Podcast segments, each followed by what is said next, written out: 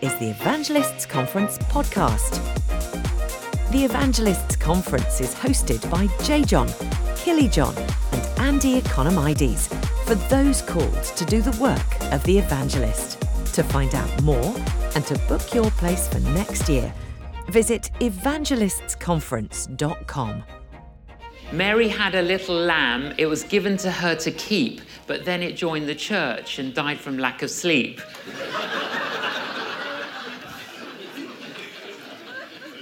So true.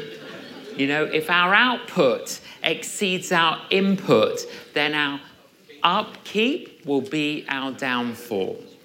And uh, I felt for a, a, very long time that it would be so good um, as part of our conference to have someone to come in and to uh, speak to us about well being, uh, health and well being in body, mind, and spirit. And uh, it gives me great joy uh, to welcome Dr. Sally Bell. Please welcome Dr. Sally Bell.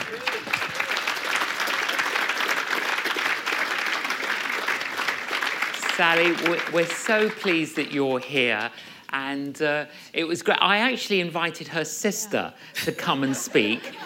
And what was so great was, was second thought. Yeah, no, yeah, second thought. But her sister, who's also a doctor, said, "Oh no." She says, "No." She says, "You've got to have my sister. She's so much better than me." Um, well, that's a great commendation, Sally. It's great that you're here.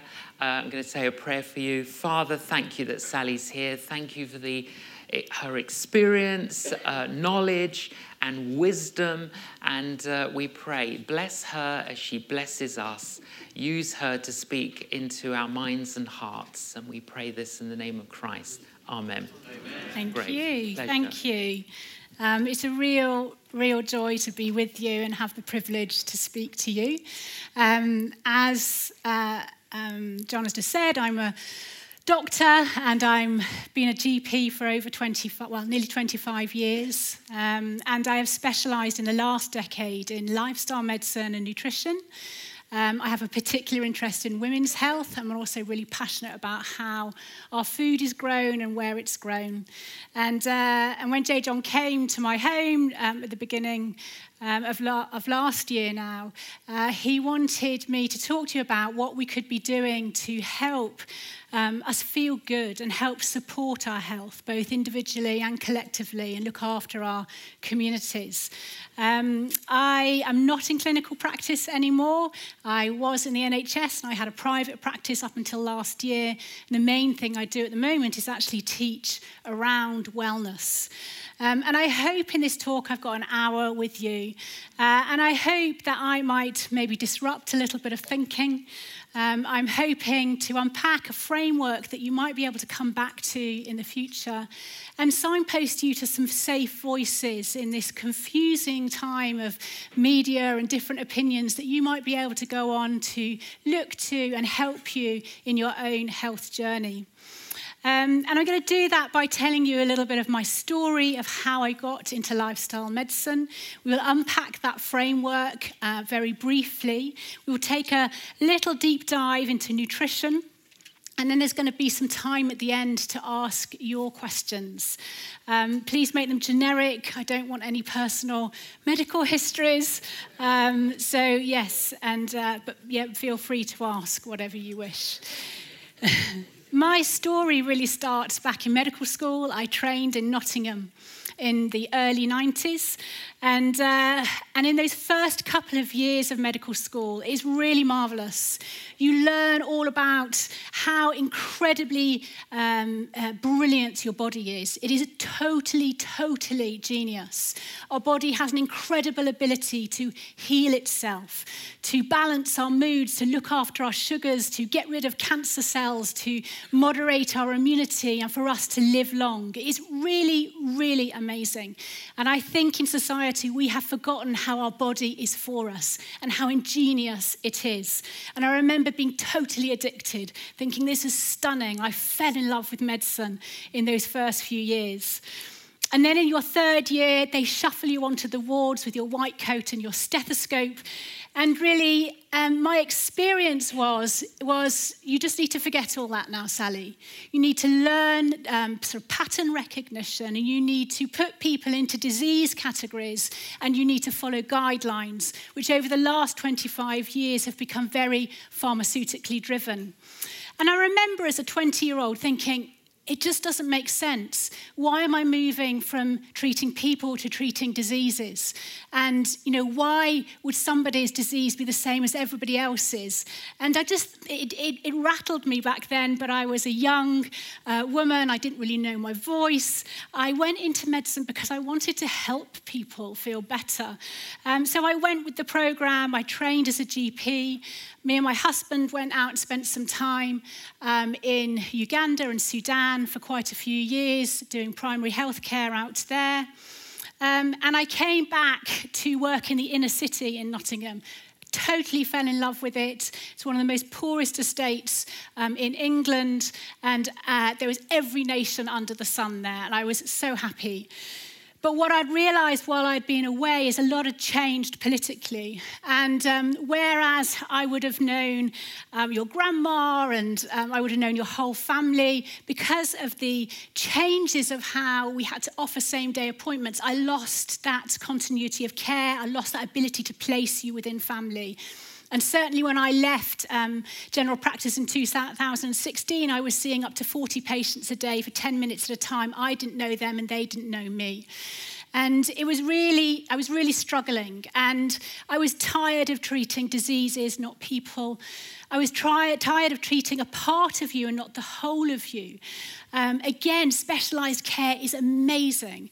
And uh, we have made great feats over the last sort of 30 years in specialising. But there is a doctor for everything. Even a bone doctor, you've got one for your ankle and one for your toe and one for your hip. You've got the liver doctor, the skin doctor, the rheumatologist, you've got the brain doctor, you've got um, doctors that look after um, uh, you know, your guts. And, and actually, in the early days when I trained in general practice, the GP would have held that together because we would be able to offer some continuity of care.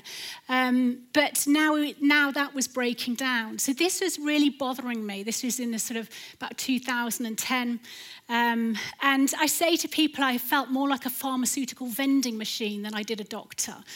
You know, people would walk in and go, Oh, I've got diabetes, ping, ping, ping, here's your three drugs. Oh, you've got depression, ping, or let's hope we can get you some CBT.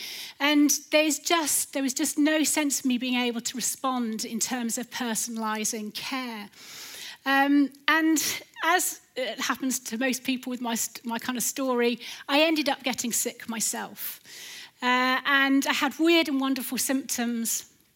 Uh, I remember dreading going to my own GP because I couldn't work it out myself. And I'd have all these blood tests and I'd be told everything was normal and sort of pat on the back and try and reduce your hours and your stress. Um, and then there came a point one September where I couldn't coordinate my legs anymore on the treadmill. And I went back to my GP and I said, This isn't normal. And I went through the NHS. And within this discussion, you need to understand the NHS is brilliant. It's brilliant at specialised care. It's brilliant at trauma. If you, on your way back from this conference, ended up in ED because of an accident, you wouldn't want me standing over you talking to you about broccoli and sleep. You know, you would want that anaesthetist, you would want, you know, that orthopaedic surgeon. Um, you know, they are brilliant. Um, but anyway, so I went through the system. Um, I had various scans. I sat with my neurologist. I finally got a label for what was wrong with me and offered drugs which after a time, I didn't know whether it was because it was the drugs or because I was unwell. I felt awful all the time. And I had this moment with him, which was a tipping point for me. I was in clinic and I said, I just don't feel you're telling me what's wrong with me. Like, what can, what can I do to help myself get better? He did not look up. He wrote another prescription. He said, Come back in three months, Sally. And I took that prescription, I walked out, I put it in the bin, and I said, No, there has to be a better way. I remember training and learning about a body that could look after me and see me thrive and live long. And so I went back to the books and I was like, what do I need to do to help my body heal and help my body um, thrive? I actually had to go to America um, to sort of get some training. And I was surprised what I found.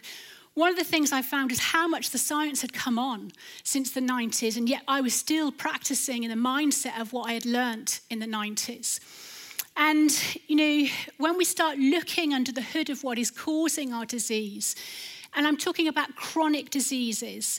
And those are the diseases that you can't catch, that you can't pass on to one another.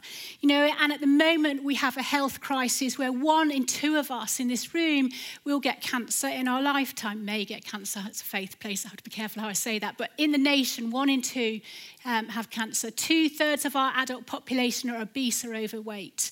One in 10 of our preschoolers are, are obese, and one in five of our children when they leave primary school are obese. We have escalating problems around autoimmune diseases. We spend over a billion a year on diabetes, which can be reversed with diet. And we have one in four of us go and see a health practitioner for mental health issues over the last month.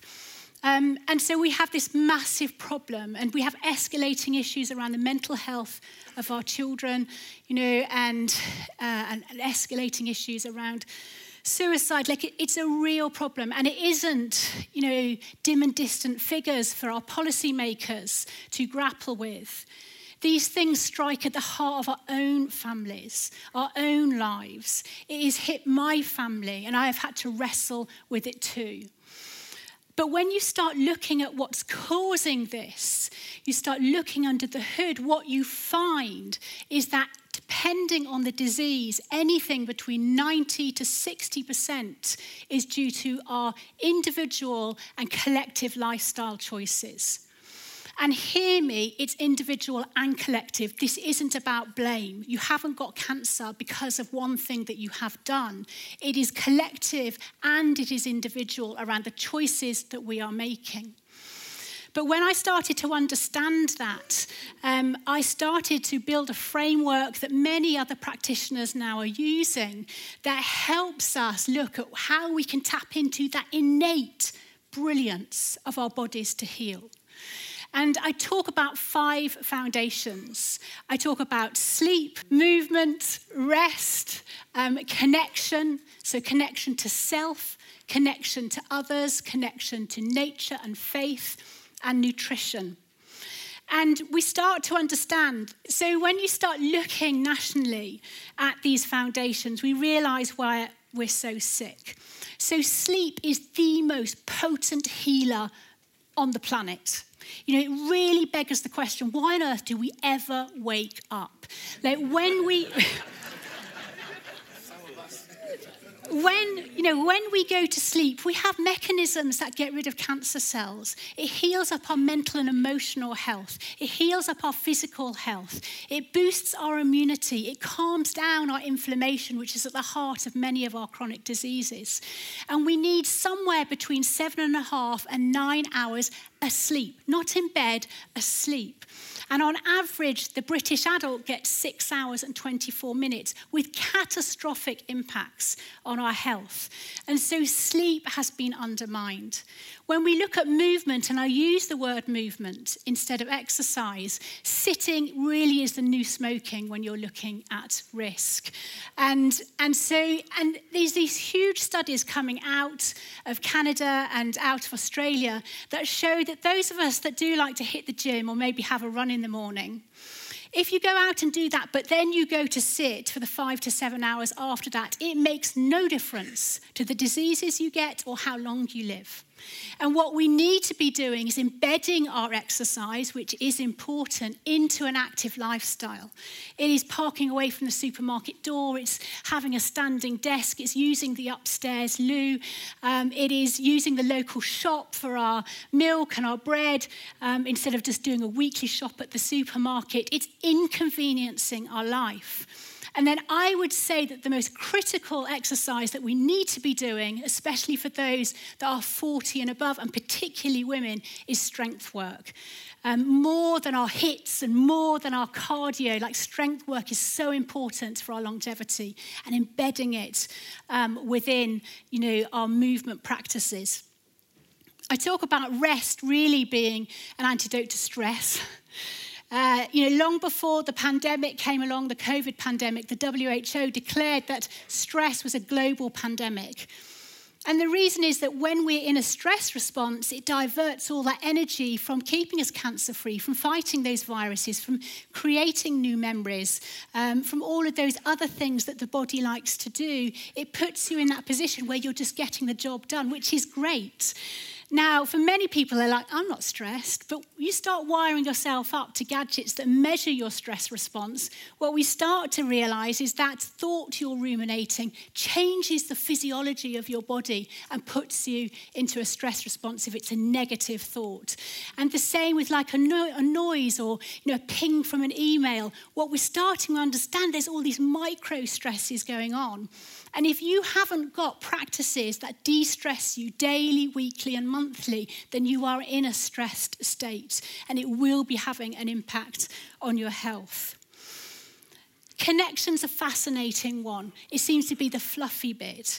But there is robust evidence that shows that if we are disconnected from ourselves, if we are disconnected from each other, if we are disconnected from nature, it is as much a driver in disease as things like smoking and our high blood pressure and, um, and our weight. And there's robust evidence that shows this that actually you can come into my clinic, I can get you off the fags, and I can sort out your diabetes quite easily, and I can get your blood pressure down.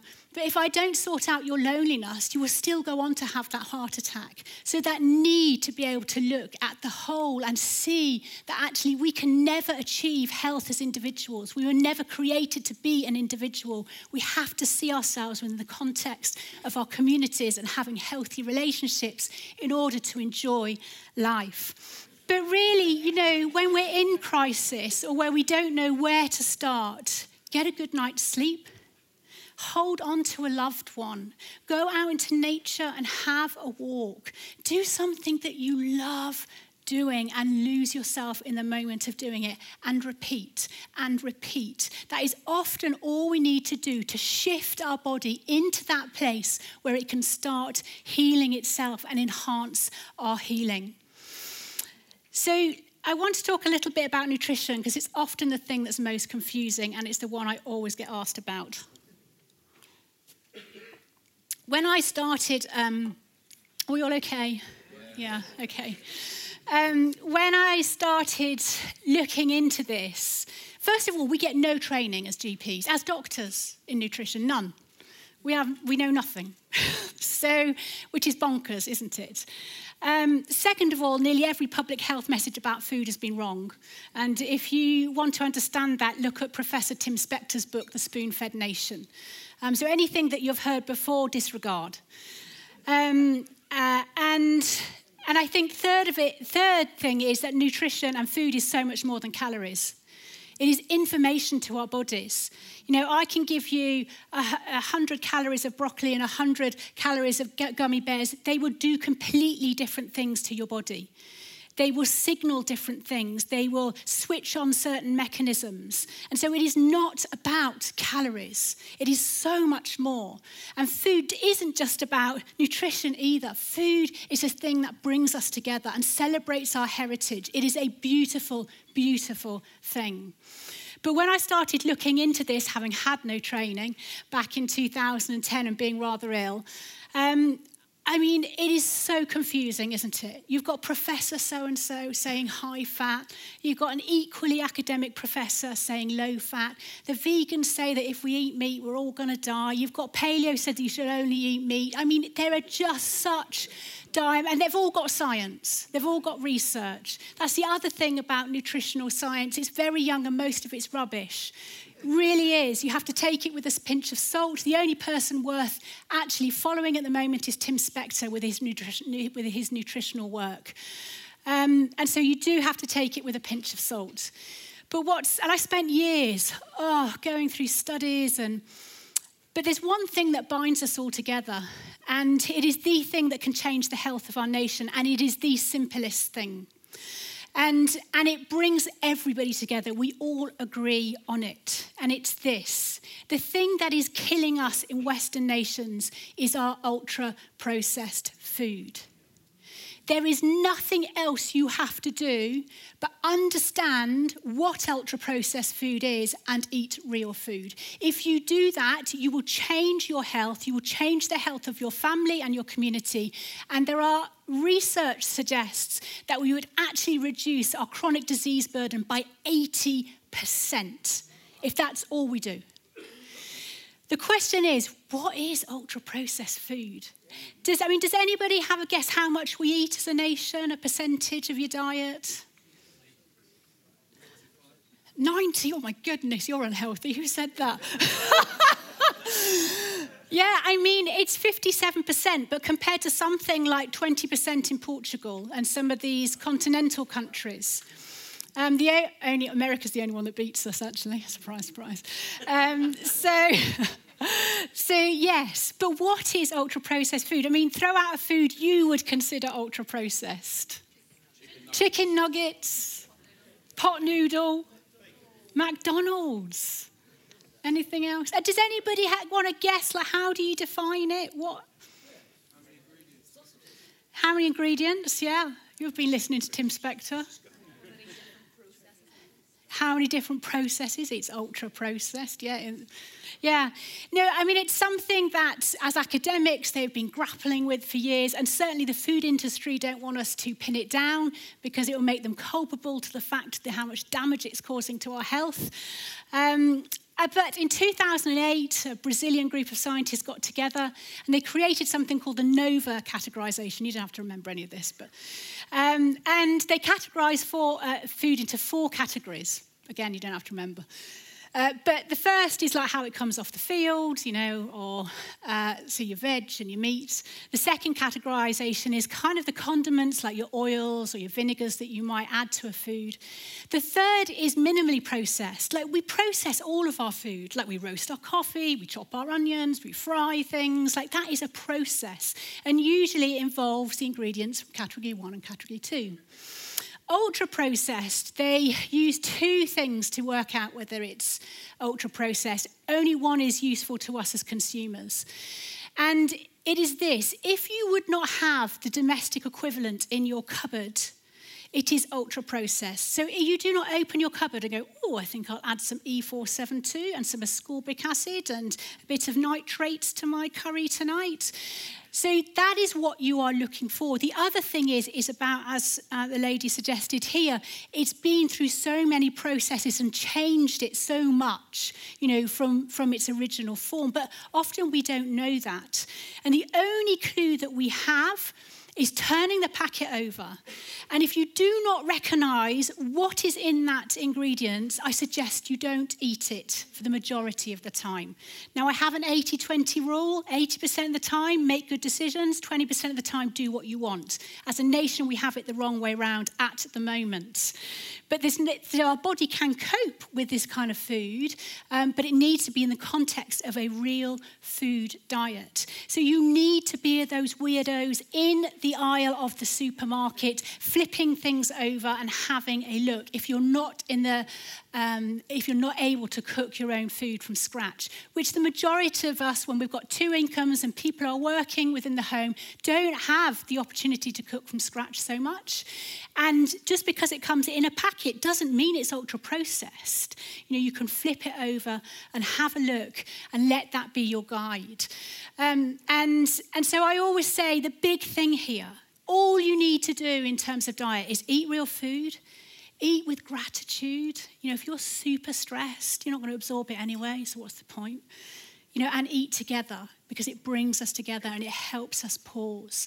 And if you can incorporate that into the majority of the ways you eat, then you really are onto a winning streak. I think also under that banner of real food is we do have to have a plant slant. You do not have to eat plant only. Unprocessed meat in terms of how I've interpreted the data is fine, but it needs to be in context of having more plants. I talk about eating the rainbow, like eating a rainbow of different colors. And that's all to do with something called our gut microbiome, which I can't talk about now, but it's really central to health. One of the other things about that is we're just going to play a little game. You're going to hate me because it's about sugar. Does anybody know how much sugar we eat before it starts causing havoc with our body for men? All right, have a sip.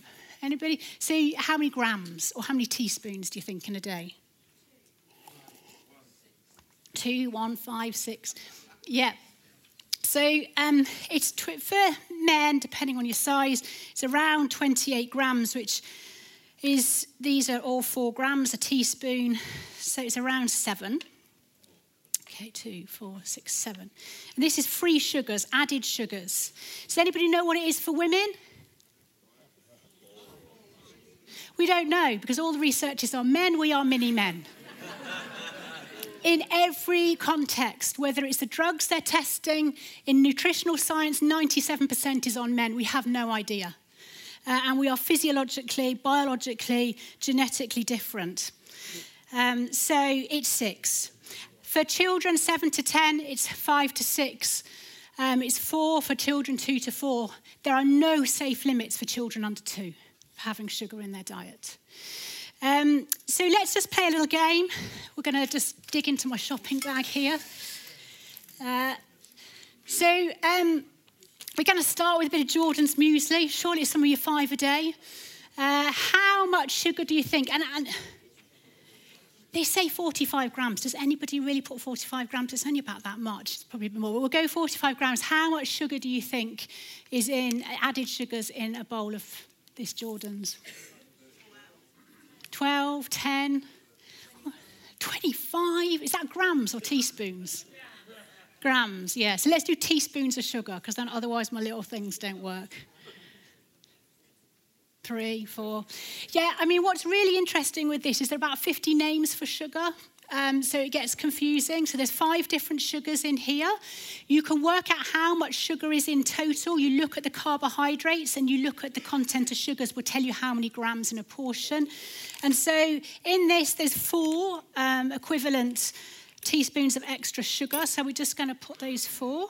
Fab. Okay, so you get the kids off to school. It's been a nightmare. You forgot Harry's homework. You had to nip back. Now you're late. Um, you've dropped him off, and you can't go into your meeting without just popping at Costa. Oh, it's been a tough morning. You didn't have time for breakfast. Uh, so, we're going to have a grand chai latte. Just treat ourselves. Need a little kick. How many equivalent teaspoons of sugar? 40. Not grams, 40. Is it okay at Starbucks? That's not, no. Yeah, I mean, there are 20. Yeah, 20.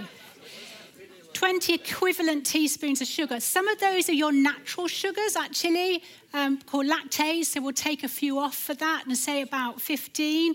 The best thing is, is when you're in the queue, you suddenly remember what Dr. Bell said and you decide to have a black coffee. Because coffee in itself is very good for your gut microbiome. And as a population is healthy unless you're very, very stressed and sleep deprived. And coffee hangs around in your system for over six to 12 hours. So you shouldn't be drinking coffee after 12 o'clock. I'm going to be looking at when you have your break.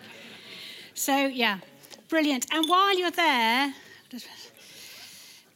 while you're there, the woman in the front of you is just rabbiting on a bit, and um, you're standing in front of that lovely cake counter, and you had no intention, no intention of eating anything, but there's a very small blueberry muffin. It's one of your five a day, and it's very small and it's on its own.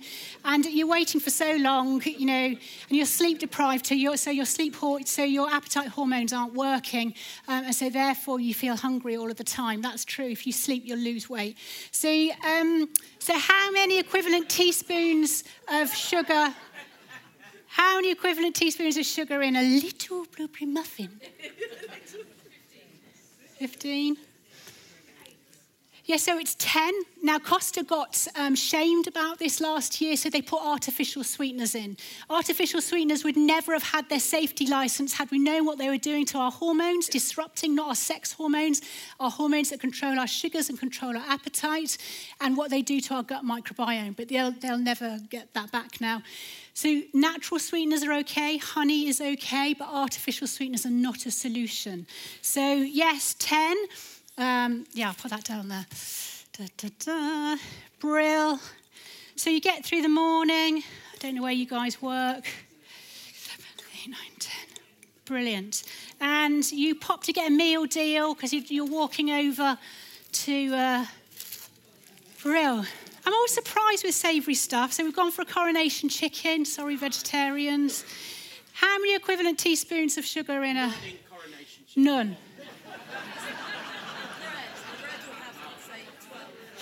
It's 12. 12 it's interesting. So there's only three, but I'm always surprised with savoury. So yeah, we, are just going to go three there. Now, you again. Uh, so you've gone for a juice. It's my orange juice. It's gone a bit of a funny colour. How many equivalent teaspoons of sugar in juice? Yeah. So there's five in this.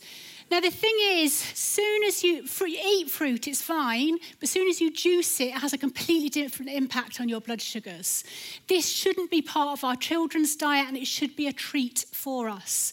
Um, and um, so, yes, yeah, so there was five.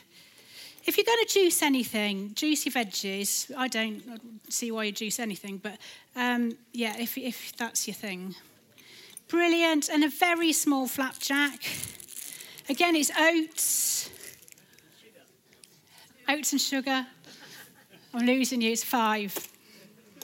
Yeah. Uh, uh, uh. Yeah, brill. Okay, anyway, after lunch, you head to a meeting. It's really hard. Somebody's giving you some feedback, and you're not feeling good about yourself, so you decide to hit the hard stuff. Woo! Full fat Coke. Solve everything. How many equivalent teaspoons of sugar in some Coke? Goodness, you're only on the high today. Usually I've got people going, oh, it's 14. How many kids do you see going to school with this? They've already exceeded their sugar. Coke Zero, you know, also has artificial sweeteners in, so it isn't a solution. Again, this is a treat. Uh, if you want to have it, fab, but don't make it a daily thing. Uh, I don't know, just a few in there. Brill. We're nearly there. You get home, uh, your partner's brought your kids home but has asked you to give them tea. Oh, thank goodness for Lloyd Grossman and a bit of pasta. Now, it's really interesting. I don't consider this an ultra processed food. I recognise all the ingredients. There's probably a little bit more sugar than I would put in it, but I would consider this a processed food. I'm not saying it's bad, but how much sugar in half a jar? Yeah, so there's three. Um, but again, it's just bearing that in mind, how it kind of builds up. Uh, and then Harry's kicking off because his friend had one of those sucky things, yogurts, and you're rummaging around in the kitchen trying to calm him down. By the time you come back, he's watching Night Garden and you drink it anyway. So it is very small, so don't go 10. How many in a little thing like this? Yeah, so it's one. But how many kids under two do you see with this? They have no place, you know, in our children's diet. Um, and it is, oh, I would consider it ultra processed as well. Uh, so just one there. Fab, kids are in bed, partner comes home, it's Friday night. Oh, yeah. None, none. That is gin, my friend. So, and nobody drinks 125. If you do, you're weird. So we've got 250 ml glass. How many equivalent teaspoons of sugar? Zero. Zero. Yeah. It's anywhere between three to six. It depends when, what type of grape it is, blah, blah, blah. Now, wine is another beautiful thing where it's fermented food. It has loads of polyphenols in. It is good for our gut microbiome. Brilliant if you eat it, drink it with food. It has a place. So I'm not saying it's bad, but I'm just saying if you're thinking how much sugar's in your diet, not to forget that we'll find it in some of these other things. Brilliant. Anyway, you're about to go to bed, lights are out, your email pings, it's something to do with that feedback earlier, and you had no intention of opening it. But as you were going, you did open it, you suddenly find yourself in front of the fridge. How does it happen? And what's even worse is you have one of those partners that opened it and has taken one. I mean, who are you? And anyway, so you intend to take one, but you're ruminating about what you're going to say to this person on Monday, and you eat the whole packet. Didn't even taste it, so it probably doesn't count. But how many equivalent teaspoons of sugar in a packet of these? 14. So, Yeah, we'll just shake a bit. I, I think I didn't put the other bits in for the wine. See, brilliant. Oh, so when you're thinking that when you get to seven teaspoons of sugar in your daily diet, it is damaging your proteins and your DNA and causing a problem, you start to see that we have an issue. And I think one of the other things with sugar is the information it gives our body. So, when you eat a lot of sugar, your body is fabulous. It knows it needs to regulate its sugar. It releases a hormone called insulin. Hormones are just chemical messengers that go around saying the same thing again and again, a bit like how I'm feeling. And um, and anyway, so it goes and it's like, oh, we've got loads of sugar. Let's shove it where we can. Let's store it as glycogen in the muscle. Let's put it in the liver. And then the sugars are still high and they're like, oh no, tell the body to use nothing but sugar. Don't use fat, don't use anything else. We've got to get through it. And it still remains high. And then it's like, oh, rubbish. Let's make fat. And that's what it tells the body to do. So, this is one of the reasons why we are the fattest nation in Europe. And that's not to shame obesity. This is a cultural problem that we have. We have been told to eat diet foods that are full of sugar and full of artificial sweeteners, which also uh, disrupt our hormones and contribute to obesity and diabetes. And so it's realizing that food is so much more. And what we find is that when we start deprocessing our food, we start eating a real diet, you don't put this in your cooking. And when you do, it's a treat. Like, I, you know, as I said, we do 80 20. I've got three teenage girls now. And over the last 10 years, as I've got into this, one, at the beginning, I was way too radical, and bless them, they didn't know what had happened to mum overnight. And, but, and I realised I had to step back and do this slowly. So we created rhythms around food. It is beautiful to have sugary sweets and enjoy yourself. And this might be a time for you coming together and celebrating and enjoying your food. It is totally fine, you know, and, it, and your body can cope with it. But then we need to think about creating some rhythms where we're more fasted in our approach. We can talk about fasting if you want, um, in terms of how we are handling it. But really, it is simple as eating real food, eating with gratitude, and eating together. So, just as a reminder, you know, lifestyle choices collectively, how we create culture in our workplaces, in our families, in our communities, our individual responses within that. It is you can't do this individually. You're going to have to ask some questions of how you do it as communities. Um, and just keeping it about remembering get a good night's sleep, you know, eat some real food, do something that you love that breaks that cycle around stress, you know, go for a walk, do some squats while the kettle's boiling, um, and connect. You know, connecting to yourself for me is the biggest thing I can do to help you as a clinician because your body knows what it wants. It knows what it needs. And if I can give you permission to listen to it and act on it, you will find your way to health. So, connecting to self, listening to your intuitive self is so important. Connecting to others and connecting to nature and that sense of faith that gives us purpose. And you should, well, we hope that we can then reverse the crisis that we find ourselves in within our nation. You've been listening to the Evangelists Conference podcast. Visit evangelistsconference.com to find out more.